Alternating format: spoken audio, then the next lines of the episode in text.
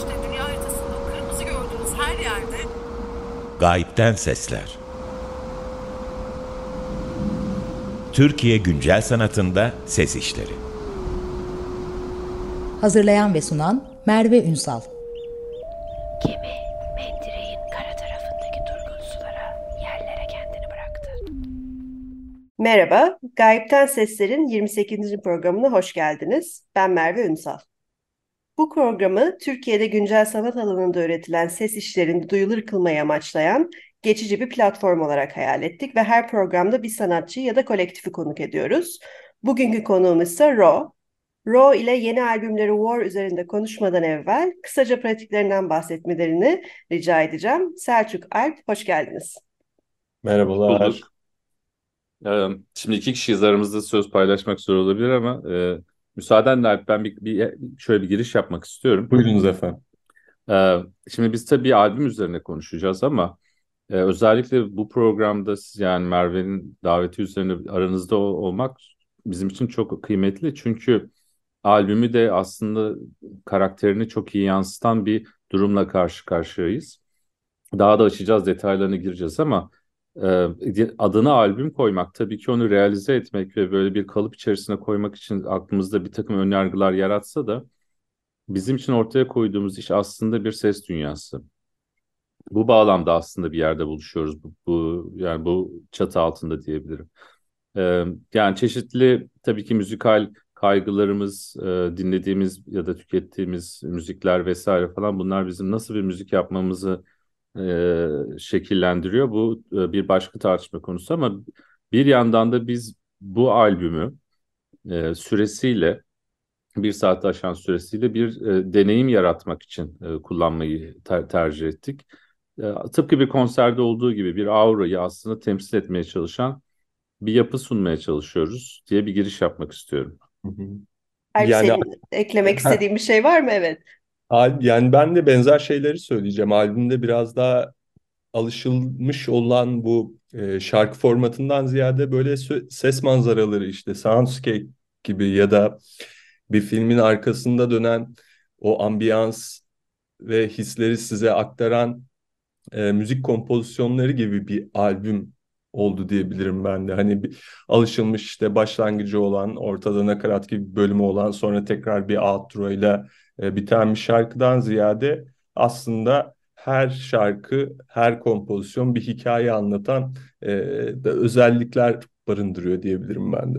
Ya ve, ve hatta yani itiraf edelim e, biz aslında çok da dinlen, dinlenemeyecek bir şey yapsak gibi bir yerden yola çıktık. E, tabii ki herkes yaşadığı coğrafya her, her ne kadar globalleştiği için kaygılarımız daha böyle sınırlarını aşsa da e, burada yaşadıklarımız bizi etkiliyor. Yani biz bu albümü e, yani bu sene Nisan gibi yaparız, yayınlarız falan diye düşündüğümüz noktalarda işte büyük bir deprem, ardından işte felaketler, işte ülkenin karışık halleri vesaire falan olunca yani ben şöyle bir nokta olduğunu hatırlıyorum abi sen de hatırlarsın. Birbirimize dönüp bakıp sen müzik yapmak istiyor musun? Hayır. Sen yapmak istiyor musun? Hayır dediğimiz. Ve bu soruyu müzik başlığı dışında da herkesin sokakta kime sorsanız sen şu anda çalışmak istiyor musun? Hayır dediği bir böyle sendromun içerisinden e, seslendi bize bu müzik, bu proje, e, e, bu albüm. E, ve biz de böyle yani o duyguları tabii ki yansıtmak amacından e, yola çıkarak birbirimize öyle bir şey yapalım ki hani müzik gibi dinlenme alışkanlığı ya da öyle bir konvansiyonel bir taraftan oluşmasın ortaya çıkan şey dediğimizi hatırlıyorum yani bu böyle bir şey gibi de değil eziyet etmek anlamında değil ama bir estetik tavrı yansıtmak açısından konsensus sağladığımız bir çıkış noktasıydı. Ya evet o, o, o noktada katılıyorum ben de. Şey yani atölyemizde işte alt katta çalışıyoruz, provaları alıyoruz. Alt kat dediğim yerde gerçekten ışık almayan böyle e, elektronik aletlerin veya işte ahşap kesme makinelerinin olduğu bir yer. Ve bizim için de aslında bu hani müzik yapmak istemiyoruz ama bir yandan yapmak da istiyoruz. Hani bu bir şekilde kendimizi de beslememiz lazım. Yani o bütün belki stresi ya da bilemiyorum kafa yoğunluğunu boşaltmak adına da çok faydası oluyordu. Albüm yapmak için bu sene aslında çok öncesinde konuşmuştuk. Bir türlü işte bu Türkiye'de olan olaylar ya da işte yaşadığımız sorunlar bir sürü sebeple ertelene ertelene artık e, bir noktada o alt katta başına oturduğumuzda kendimizi bıraktık yani. Bu yüzden bazı şarkılar 11 dakikayı buldu. Kimisi böyle 2 dakikada 3, 3 dakikalık şarkılar haline geldi. Yani böyle e, homojen veya böyle eş süreli şarkılardan ziyade baya böyle e, heterojen içerikli böyle bir albüm oldu da diyebilirim ben. Kesinlikle ve aslında bu bahsettiğiniz sanki e, süreçler albüme de yansımış. Bu arada Gayipten Sesler'in e, kayıt arşivinde albümden dinlediğimiz iki parçayı da dinleyicilerimize hatırlatmak istiyorum. Birkaç evvel yayınladığımız, birkaç hafta evvel yayınladığımız programda. E, aslında bir tane de parçayı özellikle konuşmak istedim. İsminden dolayı ben tabii ki belki de kendi e, albümle olan ilişki kurma biçimim birazcık da dil üzerinden de olduğu için diakronik parçası mesela o çift zamanlılık ve de aynı anda birkaç zamanı birlikte yaşıyor olmakla ilişkileniyor gibi ben hissettim. Ve sizin aslında işlerinizde görsel unsurla ilgili tabii ki radyo programında belki konuşmak biraz zor ama hem o performatif olan unsur hem de o canlı olan e, sizin de bu bahsetmeye, Alp'in bahsetmeye başladığı stüdyodaki süreçten birazcık anlatabilir misiniz? Belki Selçuk ilk önce sen bahsedebilirsin, Alp sonra sen devam edebilirsin. Bu stüdyodaki süreç ve canlılık nasıl yansıyor ve zamansallık e, işlerinize? Şimdi Raw'un e, yani müzikal estetiğinde gürültü ve rastgelesellik e, oldukça e, sıklıkla karşılaşılan bir şey. Gürültü meselesi de bir anlamda tabii istenmeyen ses. Yani onu tanımlamak da çok kolay değil ama e, ben Michel Sion'un e, gürültüyü işte zamanı dondurmak diye tarif ettiği şeyine fikrine katılıyorum. Bazen gürültü anında siz zamanın nasıl aktığını fark edemiyorsunuz. Çünkü ritmik bir öğe olmadığı için o akışkanlığı e, bizim e, insan medeniyetinin ortaya koyduğu zaman algısıyla aynı yere yerleştiremiyorsunuz. Diakronik özelinde mesela herhalde bir 4-5 dakikası gerçekten çok e, temelden giren bir gürültü e, bulutunun içerisinde kendinizi bulacağınız bir ses yine hani yerleştirme diye isim geliyor ya da bir ses işi. E, şunu kesinlikle söylemem lazım. Yani hani tüm deneyimi iyice yaşamak isteyen herkesin aslında güzel bir kulaklıkla ya da iyi bir hoparlörün karşısına geçerek bu işle kendi kendini yalnız bırakarak kavuşabileceği bir duygu bu bahsettiğimiz zaman meselesi de. Onun ötesinde şarkılar elbette çeşitli doğaçlamalardan ortaya çıkıyor. Kimi zaman bir şeyin üzerine gittiğiniz zaman onu tekrar ederken başka yeni fikirler oluşuyor. Ama şarkı isimleri bizim için bir yandan da e, enteresan bir durum oluşturuyor. Bizim böyle şarkı isimlerini seçtiğimiz bir havuzumuz var. Kendi kendimize oluşturduğumuz. E, yani işimize de geliyor şu anlamda. Raw çok jenerik bir isim yani. R-A-W diye yazılıyor ve yani girseniz yüzlerce grup var, yüzlerce albüm var ama isimlerimiz çok niş. Mesela Diakronik de çok fazla e, şey bulunan bir şey değil ama e, bazen isim sanat eserinin aslında e, önünü açan bir şey. Yani söylediğinden yola çıkarak söylüyorum gerçekten gürültü ve zaman ilişkisinin bu şarkı içerisinde çok iyi e, yani üst üste geldiğini, örtüştüğünü şimdi sen söyleyince daha da iyi e, şey yaptım, özümsedim diyebilirim. Evet o ikilik durumu benim de hoşuma gitti açıkçası. Ee, şeyde diakronik özelinde Mesela kayıt sürecinden konuşayım ben de biraz ya da işte bu şarkıları nasıl yaptığımız hani bu bir performans olayı biz sahneye çıkıyoruz. Ee, kimi zaman gerçekten bomboş bir hani Word dokümanı düşünün karşınızda bir yazar gibi. Ee, sahneye çıktığınız için sancı çekmeden bir an önce kodlamaya başlamanız gerekiyor. Kimi zaman da işte e, kullandığımız ya da işte bazen bireysel olarak çalıştığımız zamanlarda yaptığımız işleri getirip birbirimize dinlettiğimiz anlar oluyor kayıtlar sırasında. Hani diakronik özelinde de şeyi hatırlıyorum. Ee, ya ben ya Selçuk hatırlamıyorum işte bir melodi giriyor ve onun üstüne o melodinin kendi hali belki bu başları için söyleyebiliriz diakronin ilk bölümü için ee, böyle bir ısrar durumu oluyor. Bu ısrar ama şey gibi bir ısrar yani hem aynı ses tekrar ederek belki birbirinin üzerine işte oradaki algoritma yardımıyla küçük değişimlerle başka bir şeye dönüşüyor ve biz onu bekliyoruz. Bazen de e, gerçekten bu çalan ses hoşumuza gidiyor ve orada birbirimizle konuşup nasıl ilerleteceğimizi düşünüyoruz. Yani diakronikte de durum belki de biraz böyle oldu. Oradaki o ısrar, ikilik durumu, bir şeye dönüşememe ama dönüşmeye de çalışma durumundan dolayı şarkı belki de bu kadar uzadı ve bizim de e, hiç müdahale etme isteğimiz olmadı açıkçası. Böyle kalsın dedik ve bıraktık. Yani kimi zaman böyle aynı bir konserdeki gibi bir süreç oluyor hızlı akan sizin kod yazdığınız işte ses ürettiğiniz kimi zaman da çok mi, çok küçük bir kod bloğu yani gerçekten 2-3 dakikayı kendi içinde doldurabiliyor. Sahnede de böyle oluyor, kayıt sırasında da böyle oluyor aslında bence. Şeyden senin söylediğinden yola çıkarak Alp şeyi de belirtmek isterim. Evet biz e, kod yazarak yani algoritmalar üzerinden e, müzik üretiyoruz. Bu da kendinden üreyen hani jeneratif e, yaklaşımlar beraberinde getiriyor. E, böyle olduğu zaman da aslında o işlerin ne başı var ne sonu. E, yani siz yarattığınız o algoritmayı öyle bir kendi halinde otonomu bırakabilirsiniz ki o şarkı e, işte John Cage'in de söylediği gibi elektriğin gelmesi müziğin zaman algısını da değiştirdi. Sonsuza kadar devam edebilen bir şarkı yapmanız mümkün. Ama e, illa biz yine bir takım konvansiyonel taraflara da o geleneksel tavrımızdan ötürü yine giriyoruz ve onları biraz şarkı formatına doğru eğip bükmeye çalışıyoruz ama bunları oluştururken tabii ki o ortaya çıkan zamansızlığı da e, nihayetinde korumaya çalışıyoruz. E, elbette ki paylaştığımız bu işleri paylaştığımız platformlar, insanların müzik dinlediği platformlar. E, bizim için tabii tedirgin edici taraflardan bir tanesi hani konserdeki sunmaya çalıştığımız aurayı orada hissettirmek konusundaki o girdap. Çünkü işin bir de görsel tarafı var.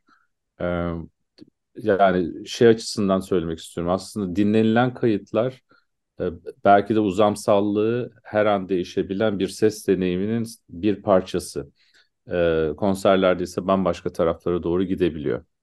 Evet, o oraya bir küçük bir katkı yapmak istiyorum. Yani bir, bunu da söylemekte fayda görüyorum. Bütün her şey, ya bütün her şey değil tabii ki de biz bunu e, pratik olarak kullanıyoruz işlerimizde. İşte rastgelelik, olasılık gibi kavramları işin içine koyduğunuzda bunu da zamanla, akan zamanla ilişkilendirdiğinizde hani teknik taraftan da e, çok fazla olasılık ortaya çıkıyor. Yani bir sistem var, şarkı var, evet diakronik var ama o diakroniği siz sadece albümde aynen o şarkı o şekilde dinleyebiliyorsunuz. Yani konserde dinlediğinizde e, küçük nüans farkları, belki büyük dramatik farklar bile e, hissedebilirsiniz. Yani albüm aslında albümdeki şarkılar biraz da şey gibi e, bizim o anı alıp kayıt altına alıp sabitleyip aslında işte lineer olmayan performans şeklimizi böyle lineermiş gibi böyle bir başı sonu belli olan aralıklara e, sıkıştırmış halimiz gibi belki de. Evet bir de şimdi müziğin sunulduğu haller plastiği yitirdi yani CD ya da plak vesaire yok. O yüzden e, üzülerek tabii bu bunların geride kalmışlığı belki romantik duygu ama şimdi şarkı sözü diye de bir şey var, e, beklenti olabiliyor. Alp'le beraber konuşuyorduk. Şimdi o hatırıma geldi. Belki dile getirir. Biz şarkı sözü olarak aslında kodları ver, ya vermeyi düşünüyorduk. Eğer gerçekten bir plastik albüm gibi olsa. Çünkü yani kod herkes için aynı seviyede okunabilir olmasa da şarkıyı oluşturan temel yapı bir takım yazı metinlerinden ortaya çıkıyor. Evet söz de yok ortada ama bu şeyler contradiction, e, e, çelişkiler e, işin e, önünü de açıyor. Yani belirsizlikler dünyasına başka katmanlar koyuyor. Böylece herkes onun içerisinden neyi bul, buluyorsa onu algılıyor ve o sıkıştırılmış deneyimin sadece bir kısmını yaşıyor. Bu konserde bu çok daha sinerjik oluyor. Yani hep beraber o aura ile beraber izleyiciyle, kitleyle beraber birlikte bir müzik ortaya çıkıyor. Kesinlikle bir de aslında bence e, benim e, dinlediğim ya da dinleyici olarak algılayabildiğim kadarıyla belki bir transliterasyon hani alfabe değiştirme durumu da söz konusu. Çünkü aslında bizim bile şu anda yaptığımız hani çok daha performatif ve de e, Selçuk senin dediğin gibi aurası olan bir durumu başka bir şekilde dinlendiği mecrası üzerinden konuşuyoruz ve aslında mecralar arasında geçerken de bir sürü şey başına geliyor işlerin. Benim bu bağlamda sormak istediğim şeylerden biri de hani soundscape ve de bir şekilde kayıtların yani sesin ortam yaratması ya da bir e, mekana dönüştürmesiyle ilgili e, de albümde bir unsur var ya da sizin ayrı ayrı da bu konuları düşündüğünüzü biliyorum mekansal tecrübe olarak sesin ne gibi dönüştürücülükleri olduğunu. Albümde yani Rowan War çalışmasında bu ne şekilde e, tezahür ediyor ve ne şekilde bu mekansallığı biraz bahsetmeye başladınız ama sanırım belki kodla birlikte getirdiğiniz unsurları da merak ediyorum. Yani dışarıdan gelen sesler hangi sesler gürültüden bahsettik. Başka e, field recordingler ya da saha kayıtları var mı? Bunun gibi e, içeri getirdiğiniz unsurlardan biraz bahsedebilir misiniz? Ee, ben gireyim sonra sen devam et istersen. Ee, şey hazır getirdiğimiz sesler de oluyor. Dönem dönem işte ne bileyim bu bir yolculuk sırasında da telefonu çıkarıp kaydettiğiniz sesler de olabiliyor. Ya da çok öncesinde sample'ladığınız bir ses de olabiliyor. Ee, öte yandan bilgisayarda işte bir nasıl MIDI synthesizer işte bilgisayara bağlayıp bir plugin vasıtasıyla işte o kontrolleri e, bilgisayardaki sesleri veya işte synthleri kontrol etmek için kullanıyorsanız aynı şekilde e, biz de böyle sadece bir synthesizer yapıp bilgisayardaki synthesizer'la o sesleri üretebiliyoruz. Yani orada yine e, biraz böyle sesin ne olduğundan çok aslında sesin nereye gittiğiyle şekilleniyor durum. Yani örnek vereyim işte bir belki de çok basit bir deniz dalgası sesini alıp kullanmaya başlıyorsunuz. Ve o bir anda hiç ummadığınız bir şeye dönüşüyor. Hani buradaki bu umulmadıklık şey gibi işte ses tasarımında çokça sıkça kullanılır işte tavada e, bir et kızartılır ve işte bu akusmatik deneyimle de açıklanır zaten bu tavada kızaran etin çıkardığı ses izleyici bunu görmezse yağmur sesi gibi tınlar. Yani işte ben orada bir deniz sesini kaydettiysem onu deniz sesi olarak kullanmak için değil de onun içinde duyduğum belki o e, harmonik notalar, nota şey ses partikülleri ilgimi çekiyor. Ve bu çok da böyle bilinçli olarak olmuyor. Sadece o seste bazı nüanslar yakalıyorsunuz, kaydediyorsunuz ve nerede nasıl kullanacağınız konusunda bir fikriniz olmuyor. Ama işte yaptığımız işin belki de en büyük avantajı e, bu hiç ummadığınız gerçekten ses manzaraları veya ses sentezlemeleri ortaya çıkartmanızı sağlıyor bir anda. O algoritmalardaki e, yarattığınız e, seçim koşulları sayesinde.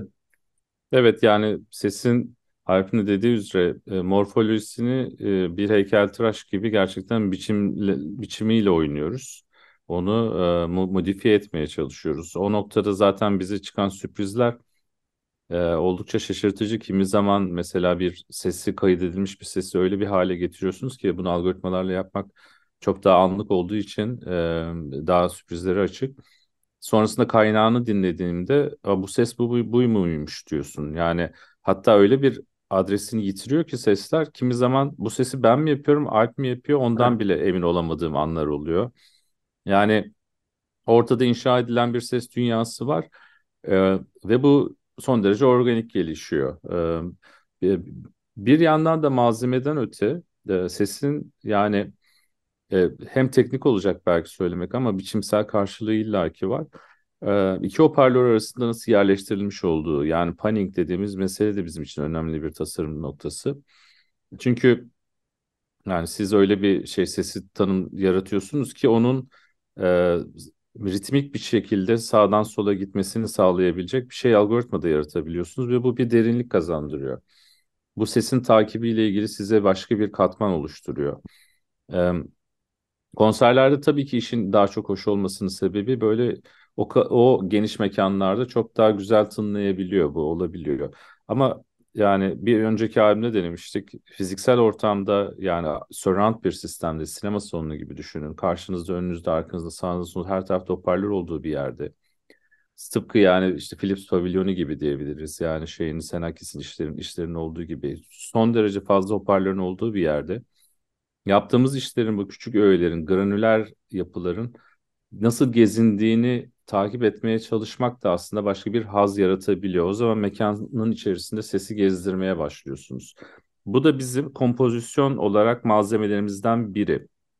Ee, bir nüansı da şöyle belirtmek isterim. Bu çoğu aşamada mix noktasında yapılıyor olabilir ama bizim kompozisyon anında oluyor bu. Yani sesin hangi noktada sağdan hangi noktada soldan gideceğine dair de algoritmalar yazdığımız için büyük ölçüde biz zaten kompozisyonu bitirdiğimizde o mix de bitmiş oluyor. Evet. Yani panlama özellikle zaten alan algısı yaratmakta da çok işimize yarıyor. Ama şey önemli bir nokta evet bu sen söyleyince Selçuk şey bu konserlerde bu sesleri dinlemekle mekandaki hissiyle yani albümdeki hissi bambaşka oluyor gerçekten. Yani biz albümde işte belki stereo hoparlörün veya işte birden fazla ses kaynağı gibi düşünürsek iki şeyi de hani onlar arasındaki ses dengeleriyle oynayarak bir alan yaratırken aslında bu konserlerde mekana göre de e, hissedilen durum da değişiyor oluyor tabii ki. Programın yavaş yavaş sonuna gelirken aslında ben belki yeni albümünüz çıkarmış olduğunuz için bu birazcık uygun olmayan bir soru olabilir mi? Bir taraftan da o kadar çok sorular gündeme getirdiniz ki şunu merak ettim. Ee, üzerine gitmeye devam edeceğiniz ya da bir sonraki albüm için belki bir şey e, hani kaşımaya devam edeceğiniz şeyler nedir ve bir sonraki projeniz şimdiden oluşmaya başladı mı ya da e, Rowan War albümünün devamı nasıl gelecek? Bununla ilgili ipuçları verebilir misiniz dinleyicilerimize? Yani biz Raw'u kurduğumuzda Alp'le birbirimize söylediğim şeylerden biri de bunu akıl sağlığı için yapıyoruz dedik. Kendi akıl sağlığımız için. O yüzden yani her dünya ne tarafa doğru gidiyor olursa olsun biz de öbür tarafa doğru giderek herhalde farklı estetik e, sorgulamalara devam edeceğiz. Bunun içerisinde gürültü öğesi olur olmaz bir ambiyans yaratır bilemiyorum ama biraz alternatiflik çizgisinde yani piyasanın veya dinleyicilerin beklentisini ikinci yıl sıraya atarak ya da üçüncü yıl ya da beşinci yıl biraz kendimiz için yapıyoruz. Bunu itiraf etmek lazım. Yani dinlemek istediğimiz müziği yapıyoruz. Zaten bir müzisyen dinlemek istediği müziği yapmıyorsa orada çok kötü bir, bir noktada bulabilir kendisini. Bu yüzden de kendine özgü karakterini koruyacak bir yönde ilerleyecek diye düşünüyorum ben Rowan bundan sonraki geleceği de. Evet evet ben de aynı şeye katılıyorum. Yani en baştan bugüne kadar e, işte yayınladığımız şarkılara baktığımızda ve gerçekten yani sistematik olarak çok değişmiyor aslında ama e, biçimsel olarak çok değişmiş olduğunu görüyorsunuz böyle. Ve son zamanlarda bu böyle bundan önce B-Sides diye aslında işte hiçbir albüme single'a koymadığımız şarkıları yayınladığımız böyle bir albüm oldu. Aslında orada bu albümün böyle biraz izleri var gibiydi. Ve şimdilik böyle bu tempoda gideceğiz gibi görünüyor. Bana öyle geliyor yani en azından. E, Bana bu öz örgütlenme yöntemi olarak da sesi düşünmek, mekanı düşünmek fikri çok cazip geldi. E, Alp, Selçuk çok teşekkürler bugün konuğumuz olduğunuz için. Biz teşekkür Teşekkür ederiz. ederiz. Gayipten Sesler'in bugünkü konukları Alp Tuğan ve Selçuk Artut'tan oluşan Raw'du. Albümleri War'dan parçaları dinlemek için kayıt arşivimize gidebilirsiniz. İki hafta sonra Gayipten Sesler'in bir sonraki programında görüşmek üzere.